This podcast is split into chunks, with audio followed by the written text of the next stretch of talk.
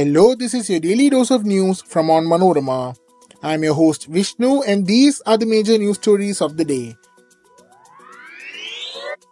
I S R O releases first images sent by camera on board Aditya L one solar mission spacecraft. China to send delegation to North Korea to celebrate its founding in bid to foster ties. Sanatana Dharma row. Tamil Nadu Minister Udhayanidhi Stalin says Modi and co are using Sanatana ploy to divert attention from real issues. Minor girl abducted from her house, sexually assaulted in Kerala's Aluva, accused in police custody. Chandy women to win comfortably in Pudupalli, says exit poll. Let's get into the details. The Indian Space Research Organisation on Thursday released a selfie and images of the Earth and the Moon, the first of the images taken by the camera on board Aditya L one solar mission spacecraft, which on reaching its intended orbit would begin sending as many as one thousand four hundred forty images a day to the ground station for analysis. The images show visible emission line coronagraph and solar ultraviolet imager instruments as seen by the camera on board Aditya L one on September fourth, two thousand twenty-three. I S R O also shared images of the Earth and Moon as seen by the camera. The Aditya L one spacecraft carries a total of seven different payloads to study the Sun, four of which will observe the light from the Sun and the remaining three will measure in situ parameters of the plasma and magnetic fields. Aditya L one will be placed in a halo orbit around the Lagrangian point one, which is one point five million kilometers from Earth in the direction of the Sun.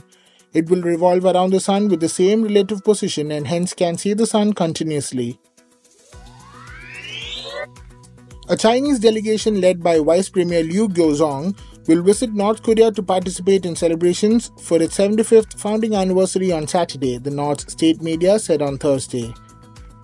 The report came amid speculation that North Korean leader Kim Jong-un is preparing to visit Russia soon for a meeting with Russian President Vladimir Putin that could focus on North Korean arms sales to refill Russian reserves drained by its war on Ukraine.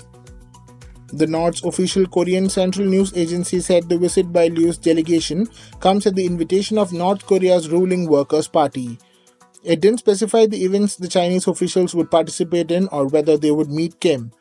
North Korea didn't immediately say whether a Russian delegation was also invited for the celebrations, which are expected to be highlighted by a parade of North Korean militia units. There are concerns that potential Russian technology transfers would increase the threat posed by Kim's growing arsenal of nuclear weapons and missiles that are designed to target the United States and its Asian allies South Korea and Japan. Amid deepening nuclear tensions with Washington, Seoul and Tokyo, Kim has been trying to boost the visibility of his partnerships with Moscow and Beijing as he seeks to break out of diplomatic isolation and have North Korea be a part of a united front against the United States.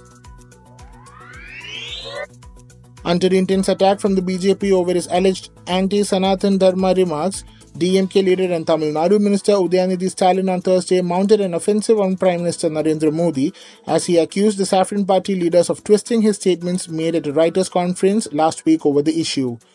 The D M K Youth Wing chief, who is the State Minister for Youth Welfare and Sports Development, vowed to face all cases in this connection legally.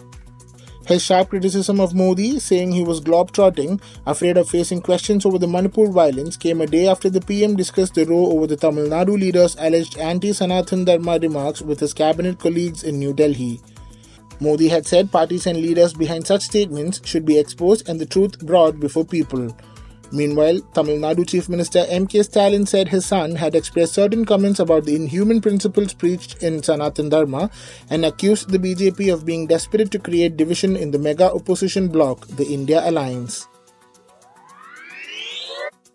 In a shocking incident, a minor girl was abducted, sexually assaulted and abandoned in a paddy field in Aluva at Ernakulam on Thursday, and the victim underwent surgery for the injuries suffered in the brutal incident, police said. Police, who had launched a manhunt for the accused, nabbed him near a bar in Aluva after confirming his identity through C C T V visuals. The accused is Kristal from Thiruvananthapuram. The eight-year-old was admitted to the Government Medical College Hospital in Kalamashiri, police said. Her health condition is stable now. The child, reportedly the daughter of migrant workers, was traced from the paddy field by neighbours who reached the spot after hearing her cries. The shocking incident was reported a month after a five-year-old girl was abducted, raped, and killed by a migrant laborer in Aluva. The body of the girl, who was also the daughter of migrant laborers, was found abandoned in a marshy area behind the Aluva fish market near the Periyar River in July last week.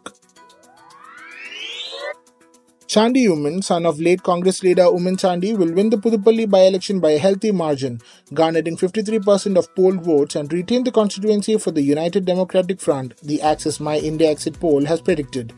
According to the survey, Chandy Oommen will get a majority of more than eighteen thousand votes, while his rival Jake C. Thomas of the Left Democratic Front will get only thirty-nine percent votes. The Access My India Exit poll was conducted by meeting five hundred nine voters who cast their votes at various booths in the constituency. The exit poll results were released ahead of the counting of votes on Friday. According to the survey, B J P candidate Lijana Lal will get five percent of the votes, while others will get only three percent of the votes. A total of one lakh seventy-six thousand four hundred twelve people cast their votes in the Puduppally by-election, necessitated by the passing away of two-time Chief Minister Oommen Chandy, who represented the constituency for fifty-three years on the trot. A polling percentage of seventy-two point eight six percent was recorded in the by-poll. That brings us to the end of this episode. Thanks for listening to Daily News Dose, hosted and produced by me, Vishnu Muralidharan, with technical support from Idea Brew Studios. Follow on Manorama dot com for detailed updates on the latest news, and be sure to come back tomorrow.